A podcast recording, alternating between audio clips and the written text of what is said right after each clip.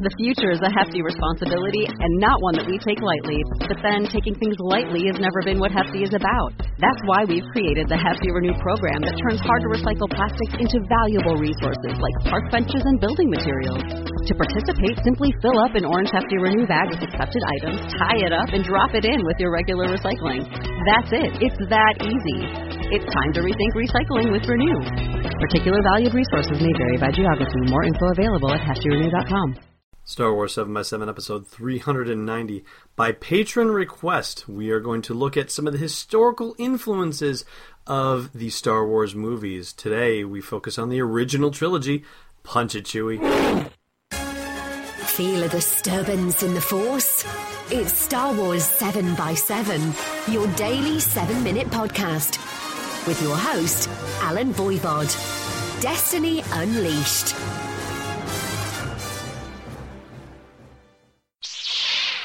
Hey, Rebel Rouser.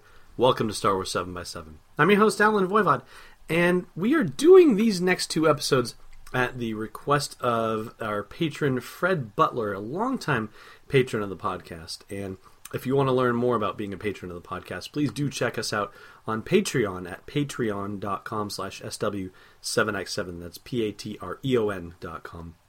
And the question that he asked had to do with historical influences on Star Wars. Now, there's an oft repeated one about the Ewoks in Return of the Jedi and that they were inspired by the Vietnamese, uh, the Viet Cong in the Vietnam War, and how they, despite a lack of technological savvy and know how, were still able to defeat a technologically superior army, of course, that has sort of uncomfortable implications in American history, naturally, but the fact of the matter is, is that George Lucas was drawing on a lot of different historical references in his creation of the Star Wars universe.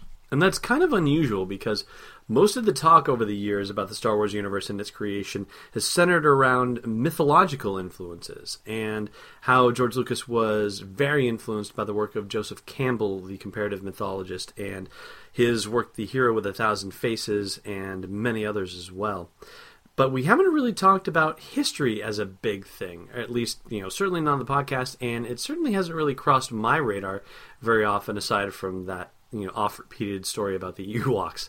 But it turns out, I guess, this is a thing. And there was a book that I personally had missed that came out not quite three years ago called Star Wars and History. A very accurately named book for sure. Doesn't leave much to the imagination. It was edited by Janice Liedl, Liedl, and Nancy Reagin, not Ronald Reagan's wife, uh, R E A G I N, Nancy R. Reagin. And it was authorized by Lucasfilm, and actually, the events surrounding the book include George Lucas sitting down for interviews and making himself available to various uh, professors and scholars to illuminate some of the elements of actual historical events that influenced the creation of the Star Wars saga. There are 11 different essays in all. And the gamut of subject areas they cover is amazing. And it also actually makes me feel a little bad that any training or teaching in history that I received in high school and college has completely gone the way of the dodo. But I have to say, I find it pretty fascinating as a way to reintroduce myself to some of these historical topics. And when I started digging in the corners of my memory about this, I did remember one thing about the films of Akira Kurosawa that influenced George Lucas in the making of Star Wars and The Hidden Fortress in particular, and the fact that the Samurai Code had heavily influenced the creation of the Jedi Order. And this is just the beginning of the parallels between real life history and Star Wars history. Um, just to give you an example, one of the essays talks about the similarities between Princess Leia and Joan of Arc. And I gotta admit, I couldn't tell you much about Joan of Arc, again, just referencing my amazing lack of recollection of historical events, which is kind of shocking. But apparently, the deal with Joan of Arc was that she did not like many people, did not uh, enjoy being under English rule. She was a French woman, and the English had taken over France, and she was fighting to return the French monarchy to power. Now, you could say that Princess Leia was, you know, part of Alderaanian royalty and fighting to restore the previous regime.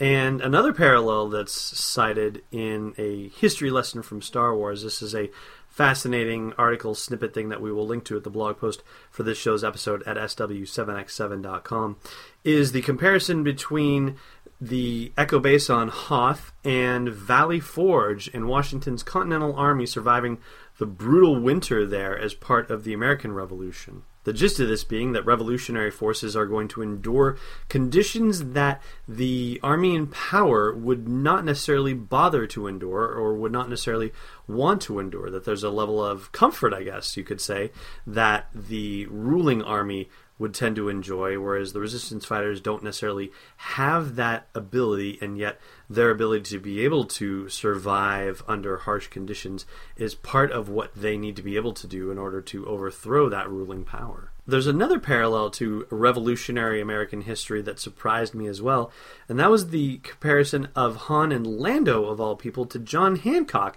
the first and largest signer of the Declaration of Independence. And I got myself re educated about John Hancock.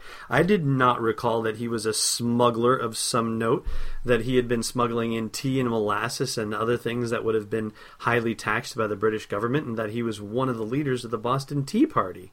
Operating in the shadows, just like Han and Lando did, until push came to shove when they decided to make their commitments official and side with the Revolutionary Army or side with the Rebel Alliance. So that's just a taste of it, and again, we will post more about this in the blog post for this show's episode. And tomorrow we'll talk about the prequel trilogy, which I'd always been led to believe had been very much about the George W. Bush administration. Turns out, not so much. And just enough time left for some trivia. I find your lack of faith disturbing. Last time we asked you who claimed to be looking forward to completing Luke's training, and that was the Emperor. Today's question What Cloud City industrial process carries a lethal risk if used on a human being? Thanks for listening to another episode of Star Wars 7x7. And hey, before you get captured on Geonosis, check out SW7x7.com for show notes, links, photos, videos, and more. And we'd be spectacularly grateful if you put a little something in the tip jar at patreon.com slash SW7x7. It's not a separatist trick, it's Destiny Unleashed. This podcast is not endorsed or sponsored yet by Lucasfilm Limited, Disney, or 20th Century Fox and is intended for entertainment and information purposes only. Star Wars, the Star Wars logo, and all names and pictures of Star Wars characters, vehicles, and any other Star Wars related items are registered trademarks and or copyrights of Lucasfilm Limited or their respective trademark and copyright holders. May the force be with them. All original content is copyright 2015 by Star Wars 7x7. We hope you love it!